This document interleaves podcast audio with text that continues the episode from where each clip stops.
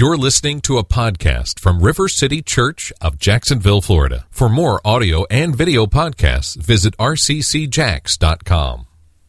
Some of you have been fasting, I've heard, and some of you haven't been fasting, I've heard. you would expect that, wouldn't you? I don't want you to feel that way. This is, I was thinking about it. I, my goal of today's talk is to make sure everyone feels included in the fast. RCC meal replacement plan. This isn't stupid, I promise. The name might sound like it's stupid, but I promise you that we're doing this because we feel like God's called us into this.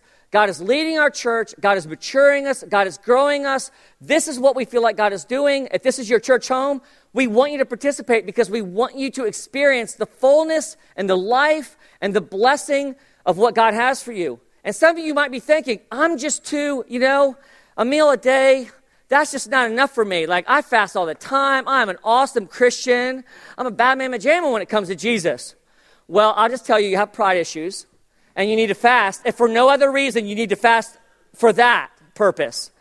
But go for two meals if you want.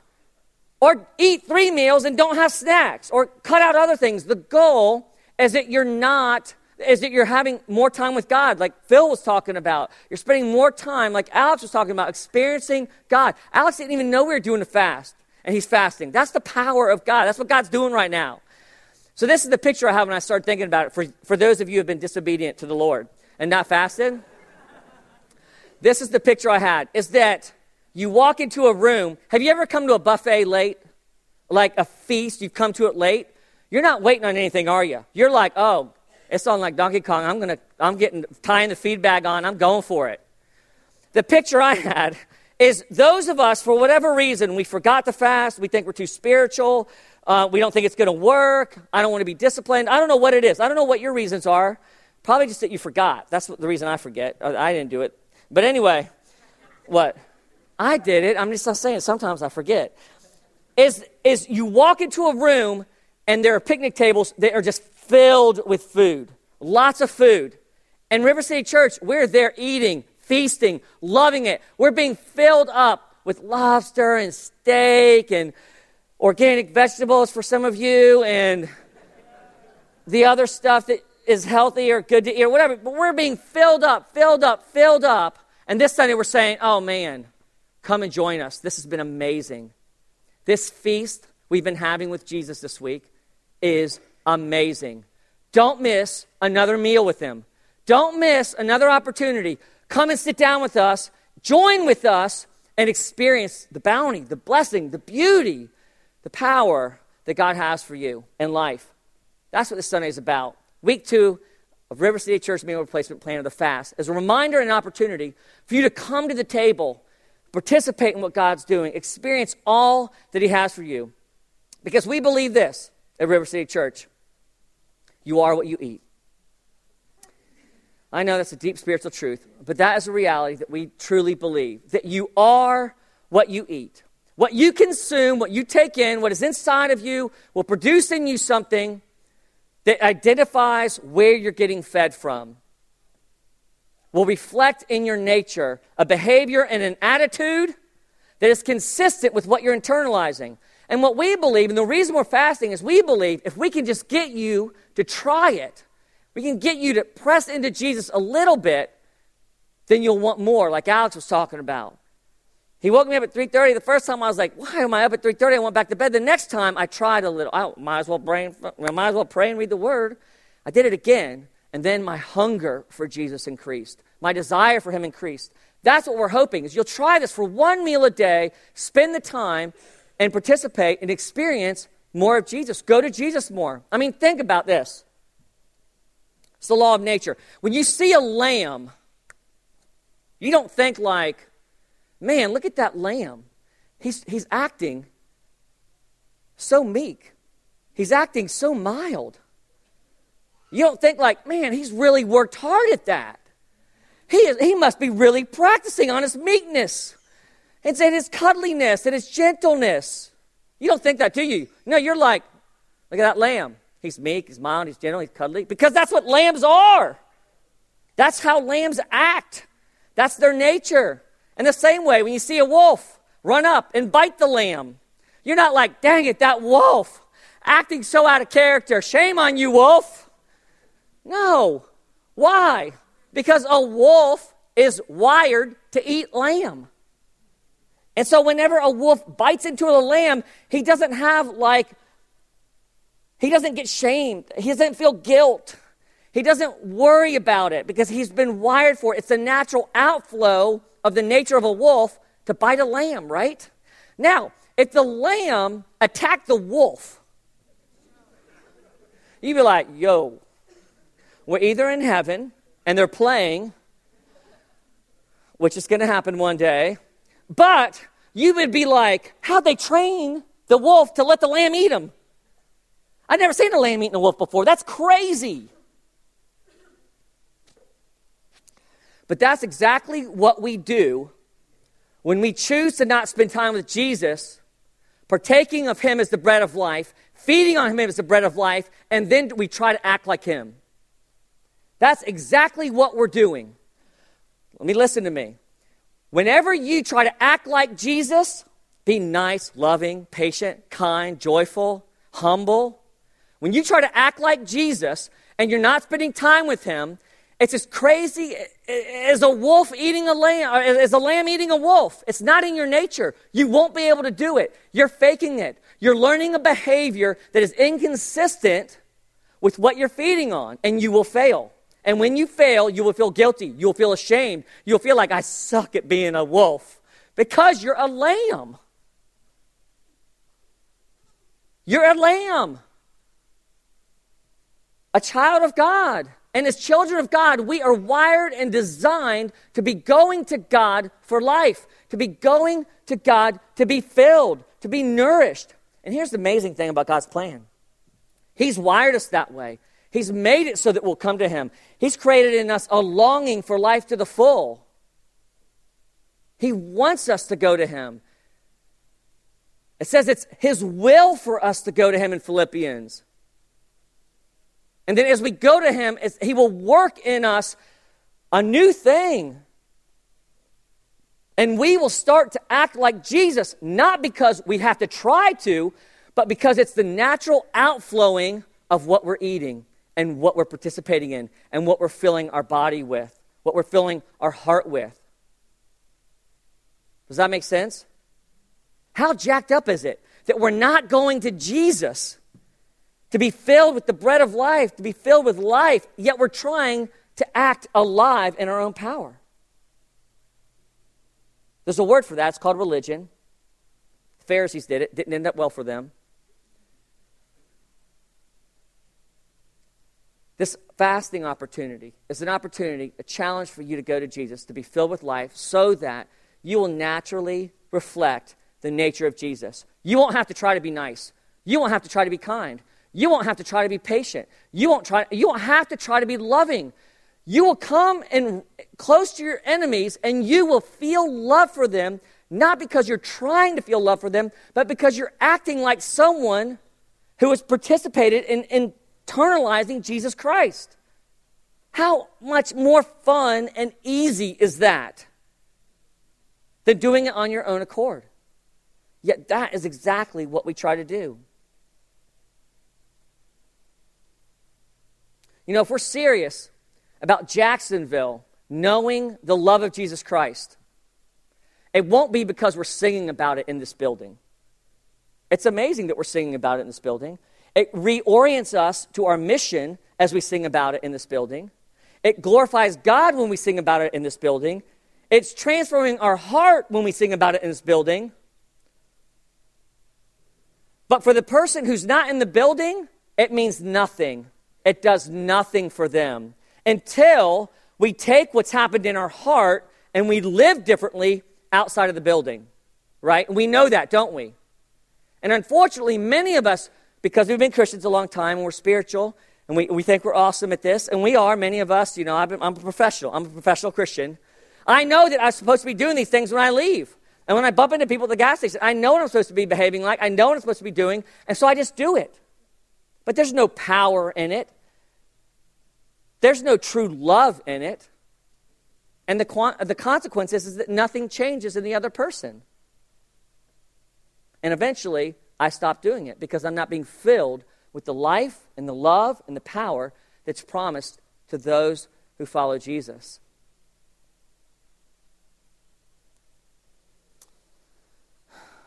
In John 15, and next week I'm going to be preaching on, on this, Jesus says this. He says, You know, I'm the vine, you're the branches. Apart from me, you can do nothing.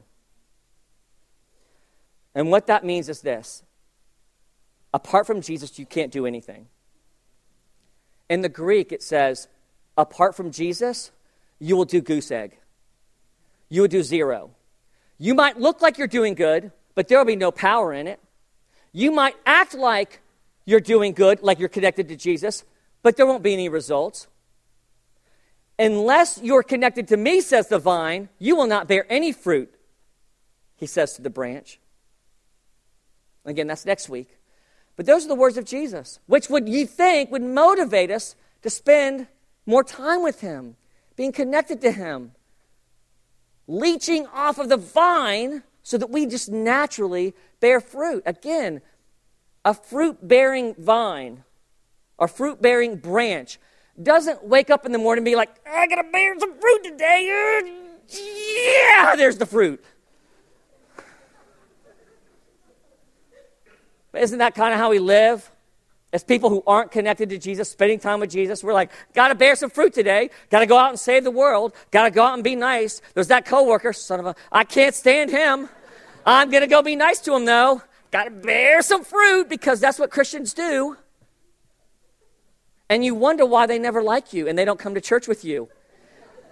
It's because you're in to bear some fruit and they can tell. It's like you're Jesus juking them. They can tell that. They know that. They could tell. I'm telling you. Whereas if we woke up in the morning and we said, Today, I don't have to bear any fruit, I just got to be with Jesus. I can spend time, I, all I'm going to do is spend time with Jesus. And let me just give you a quick example of what that might look like before I get into the, the for me, it just looks, this week, it's looked like when I wake up, I turn my alarm off, and I just sit in God's presence. I close my eyes, I invite the Spirit to come and say, Today, Jesus, I want to be connected to you. And I just wait on His presence. And I just ask Him to come. Because I don't need a Bible to experience His presence because the Spirit lives in me. I don't need to worship to experience His presence because the Spirit's living in me. We are in relationship. Those things help, and I do those things at other times during the day. But when I wake up, I just lay there. And I try not to go back to sleep. So I set like three alarms, two minutes apart. and I just sit in His presence, and that's my time in the morning. And I'm learning this new truth that I don't have to do anything to experience relationship with Jesus except for being with Jesus. And then when I go to bed, last night I was doing this. I was like, oh, I'm going to read this book. I'm going to read this book. I'm not, and I felt like the Holy Spirit just said, no, no, no, no. Just lay down, Antley, and be with me. Just be with me. Ask me to come. Ask me to come and fill you. Ask me to come and experience relationship with you. Let me speak to you. Let me comfort you. And I just laid there, going to bed. That's all I'm doing. And, and, and at those parts of my, of my day. It's not rocket science. To be connected to the vine, we just need to go to the vine, be with the vine, and allow Him to fill us and to feed us. You know, Jesus in the Gospel of John is trying to teach these three groups of people this important lesson. He's just fed them, he's just fed 5,000 people, right? And he's walked on water demonstrated a physical miracle, supernatural miracle. I mean, he's doing craziness, right? He walks on the water, and he's with these three groups the Pharisees, lar- uh, the 12 disciples, and, and then the larger group of people that are following him that are seeking to be his disciple. And they're coming to him and they're asking, Are you the Messiah? They're wanting to know, Are you the one? And they're asking him for signs and wonders. And, and, and this dialogue, he kind of tells them, You're here. You're here because I filled your belly with food yesterday, and you walked around the lake and you're hungry, and you're wanting me to feed you again. You're wanting to see another sign. The Pharisees have their motivation, but uh, every one of them have different motivations. And Jesus' response to them when they ask him, "Well, what is this? You know, what's your message? What's your deal? What's, what, why are you here? What are you doing?" He says, "He says this. It's one of my favorite verses in the Bible. It's John 6:35. He says, I am the bread of life. Whoever comes to me shall not hunger, and whoever believes in me shall never thirst. Simple, isn't it? There are people surrounding him who are hungry. There are people surrounding him who are thirsty. They're wanting to know what do we do to experience life to the full? And Jesus says, Come to me. Come to me, and you won't hunger again. Come to me, and you won't thirst anymore. I mean, think about that in your life. What are you hungry for? If you're single, you're hungry to be married. If you're in school, you're a, student in school, you might be hungry to get good grades. You might be hungry to be popular. You might be hungry, hungry to not be lonely anymore. If you're an adult, it's a financial situation, you don't have a job, you're hungry to not worry about having a job. You're, hung, you're, you're, hungry to, to not, or, or, you're thirsty to not, to not have anxiety about your financial situation. If you're in debt or if you don't have, are, are those things, right? We all feel these different hungers and different desires that are burdening us, that are weighing down on us. And the message that Jesus has for us this morning, the reason that we're in this fast is he says this Come to me, and you will not be hungry anymore. Come to me, and you will not be thirsty anymore. I can't tell you how that works, but all I can tell you is that it works. So, meeting with an employee this week, someone that works for the church who loves the church, is an amazing work in the church, and they are brokenhearted. They're struggling in aspects of in their job, and and I was like, this is literally what I said: work less, pray more, pray more. And their response was, "Do you not think I'm spending time with Jesus?" I said, "I don't think you're spending enough time with Jesus." And that's the litmus test for us all. If you have worry, if you have anxiety, if you have stress, if you have burden, if you have things in your life that are inconsistent with what the life of a child of God looks like, then you're not spending enough time with the vine. You're not participating and partaking and receiving enough of what Jesus has for you. That's the litmus test. Are you being filled up? Are you still hungry for the world? Are you thirsty has your thirst been quenched? Are you still thirsting for the things and have the anxieties of the world? Either this is true and Jesus can take those things away, heal us of those things, emotionally, physically, and spiritually, or we're wasting our time. Right? I mean, if Jesus is the bread of life, and, he, and, and you just look at the language in this passage, and it's insane what he's trying to communicate. He's not saying of any life, he's saying of the life. Like this life that is spiritual and is filled with amazing blessings, this life that you can't compare anything else to. If you come and participate, if you come, if you come and eat this bread that I have for you, if you come to me, you will not be hungry anymore. You will no longer hunger and thirst for the things that your heart desires. It'll be gone. And not only that, is it will triumph over death. It will be gone for eternity. So what you're experiencing now is just a taste of what we have been promised in the future. And Jesus is asking us, inviting us into this opportunity of experiencing Him. And just before this, in verse 27, it says this It says, Do not work, just, you know, do not work for the food that perishes, but for the food that endures to eternal life, which the Son of Man will give you. For on him, God the Father has set his seal. Jesus is t- showing us here if you want to experience these things, guess what? It's going to take an effort, it's going to take some work. It's very simple, but it's not easy. Right? It's kind of like jumping off a cliff. Jumping off a cliff, simple? But not easy. Oh my gosh, I'm jumping off a freaking cliff. What's going to happen? I'm going to die. I'm not going to jump off. The, no.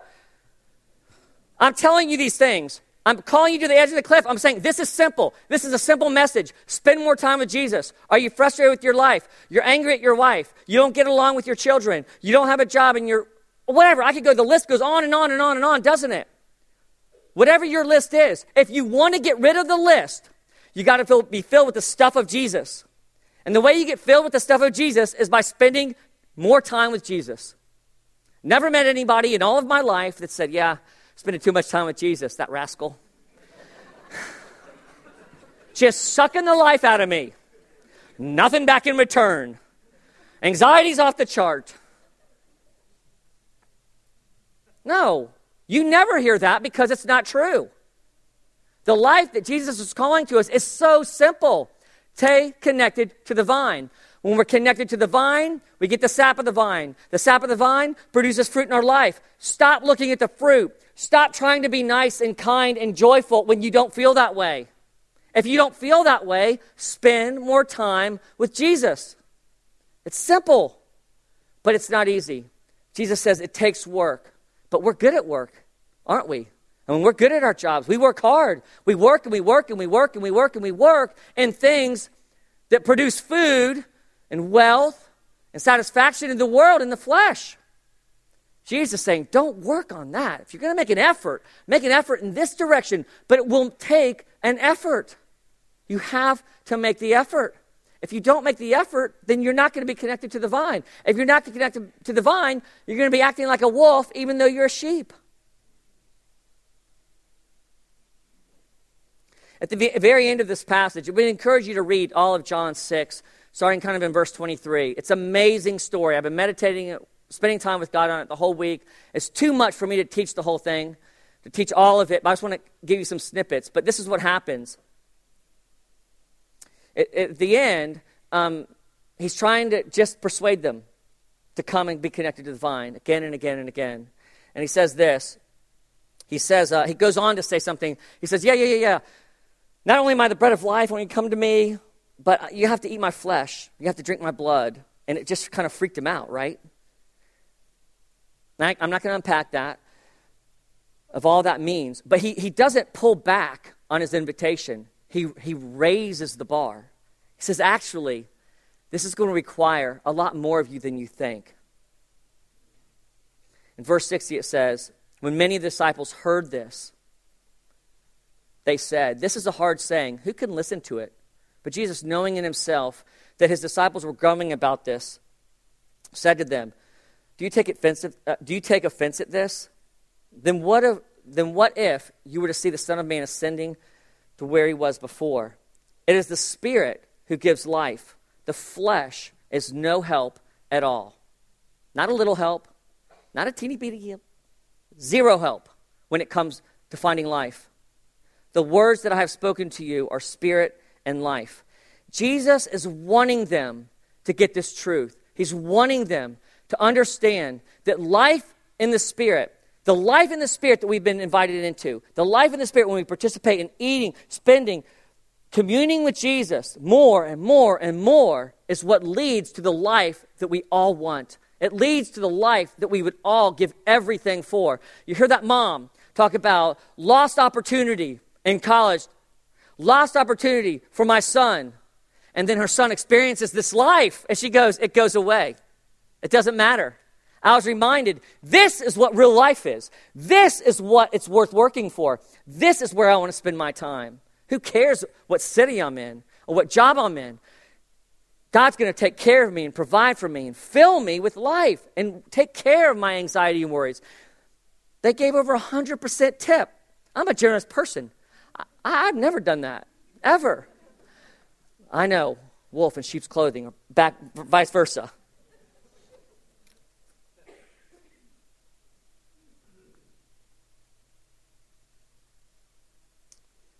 You know, if I were to tell you this week, what if I could tell you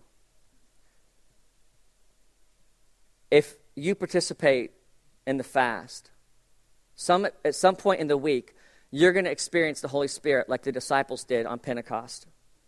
You're going to experience a massive outpouring of the Spirit.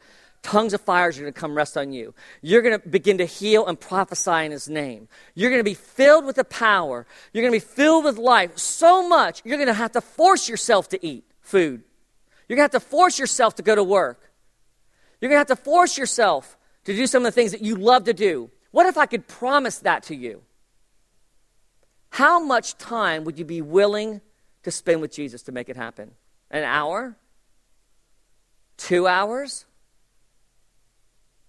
Three hours? I mean, what? You're probably thinking, I'd do anything for that, maybe. But that's the promise. That's the promise of Jesus Christ. If you come to me, you'll never thirst again. If you come to me, you'll never hunger again. And yet, some of us remain satisfied with spending five minutes with Jesus every day and wonder why the life hasn't come. Some of us spend 15 minutes a day or 30 minutes a day of 24 hours in the day occupied with Jesus.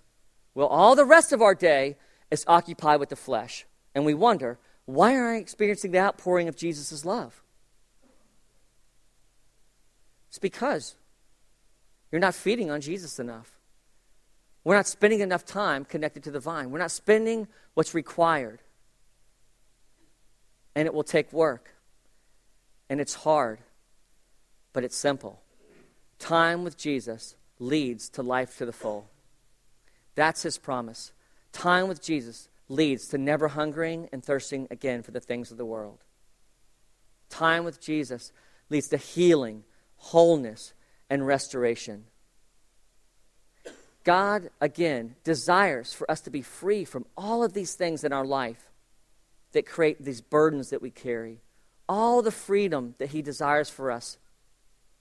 It comes by doing one thing. And I said this last week spending time with Jesus, intimacy with Jesus. And so the invitation this week come to the cliff, jump off, and see what Jesus has to do. See how he shows up in your life. And if you're spending a meal with Jesus and you're not receiving the freedom and the life that you want, fast another meal. Fast all your meals.